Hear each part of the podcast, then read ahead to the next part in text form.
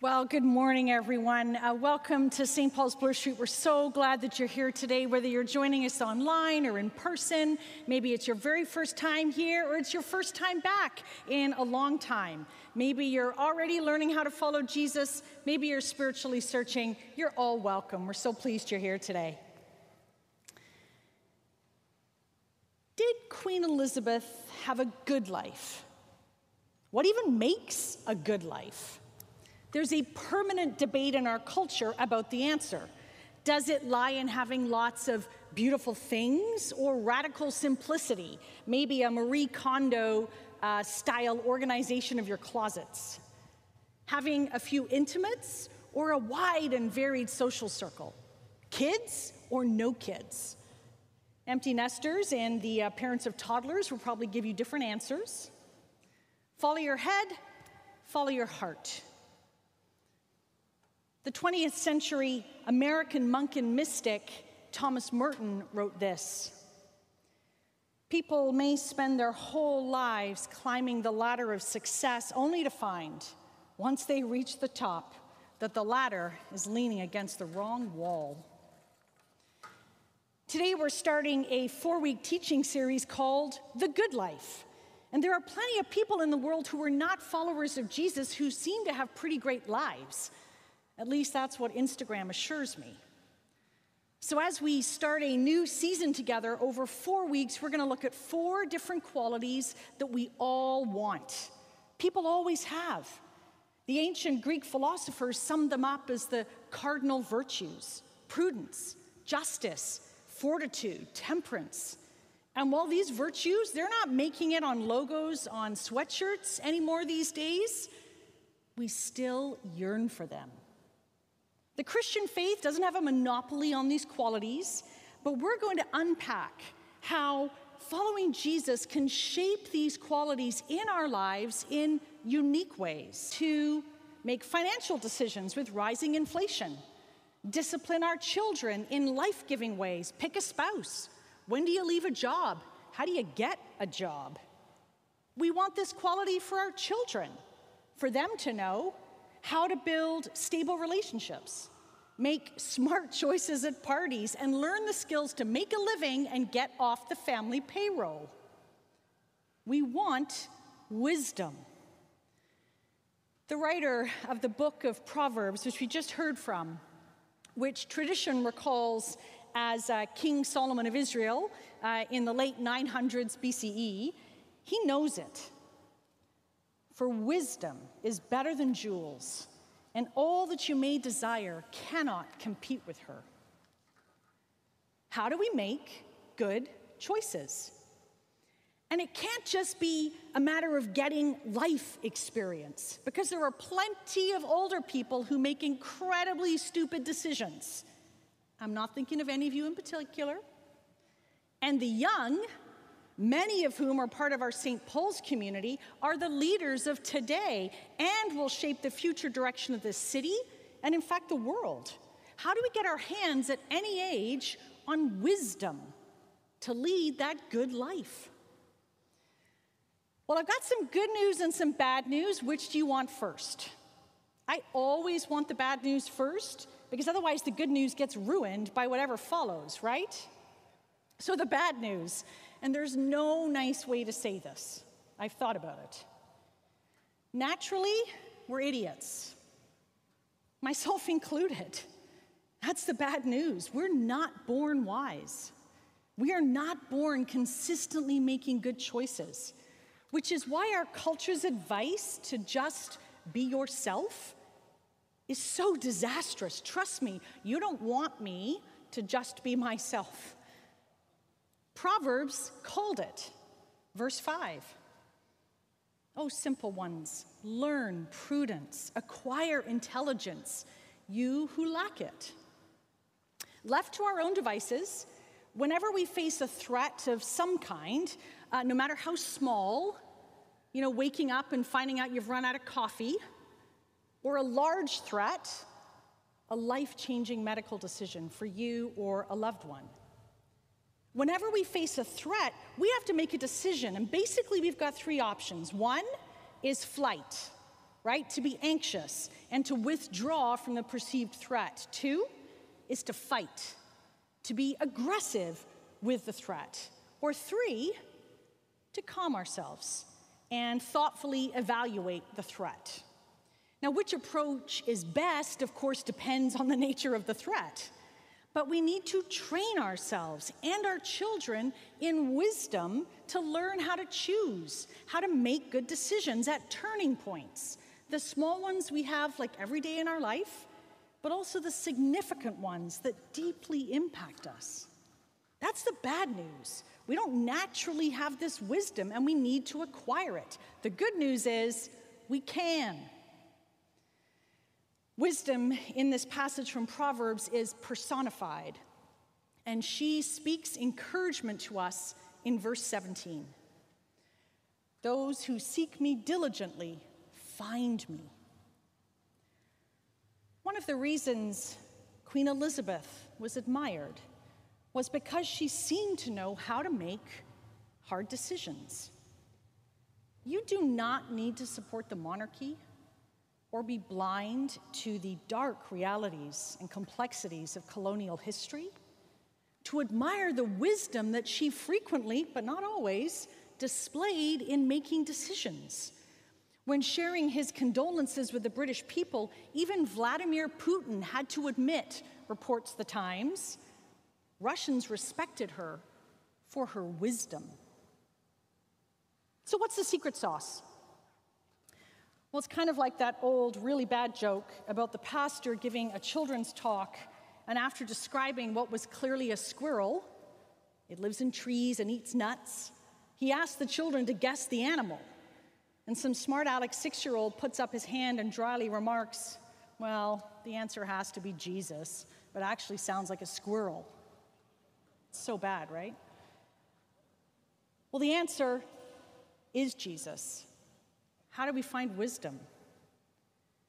But the answer is Jesus, not in an over, over, overly simplistic, just be like Jesus and you will be wise way, although that's still not bad advice. It's a bit more complex.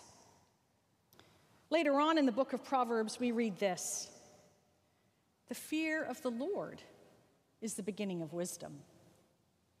Now, the word fear here is to be properly understood as awe as reverence. The American actor Christopher Lee, who played Saruman in The Lord of the Rings, he says that when he was a young man, he actually once bumped into the great writer J.R.R. Tolkien uh, in a pub. And he was in awe. And he was trembling so much that he reported that he almost knelt down on the pub floor. When you find yourself in the presence of someone you revere, someone you're in awe of, you tremble. It's a, it's a positive fear. You're afraid you'll dishonor this person, that you won't bring them joy. The, the positive fear is actually, it's about love. Some believe in God out of negative fear, but it is the positive fear of the Lord that can shape us with wisdom. Because as you draw closer to Jesus, you'll be tr- you will be training yourself in avoiding two main errors when it comes to cultivating wisdom. The first error is caring too much about what other people think, the other people who don't actually have to live your life. Having positive fear of the Lord means you will care most about what Jesus thinks. Is Jesus cheering you on, or is Jesus going, please stop? You're only hurting yourself and others. Second error being an obstinate fool and having the insecurity of always needing to be right and the last word. Having a positive fear of the Lord means you're growing in a realization that Jesus came as a savior to save us from ourselves and you're only going to come to Jesus in prayer and ask for wisdom. You're only going to come to Jesus with your daily problems, with your insecurities, and, and, those decisions we need to make when we know we're not condemned by Jesus, but loved. Jesus died a fool's death, crucified as a common criminal, mocked as an idiot by the government of the day Jesus died as a fool so we can become wise. What does this look like practically? We're not naturally wise. We need to train ourselves in the fear of the Lord to draw closer to Jesus. This is how we learn how to make good choices, choices that will give us that good life. Not an easy one, not necessarily free of suffering. Well, it definitely won't be free of suffering, but it can be a good life. Well, followers of Jesus in the Anglican branch of our global, uh, diverse Christian family have historically trained themselves in wisdom, sought authority uh, to make good decisions through what is called the three legged stool. It was devised by a British theologian who died in 1600 who was called Richard Hooker. Bad name, great mind. How do we come close to Jesus in the positive fear of the Lord? Three ways. First, and primarily, through Scripture, through reading the Bible.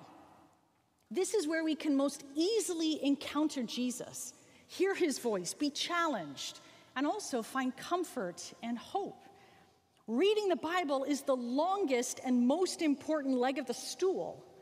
And a fantastic way to do that here is by joining one of our growing number of connect groups. We now have over 31 small groups for different demographics, meeting on different days and times of the week. It's a, a place to make friends, to ask questions, and figure out how to make good decisions together by reading Scripture. Find out more about them on our website, or you can talk to Tyler after the service. Now, the second and the third legs of the stool help us understand the Bible. The second leg is reason. You do not have to check your brains at the door.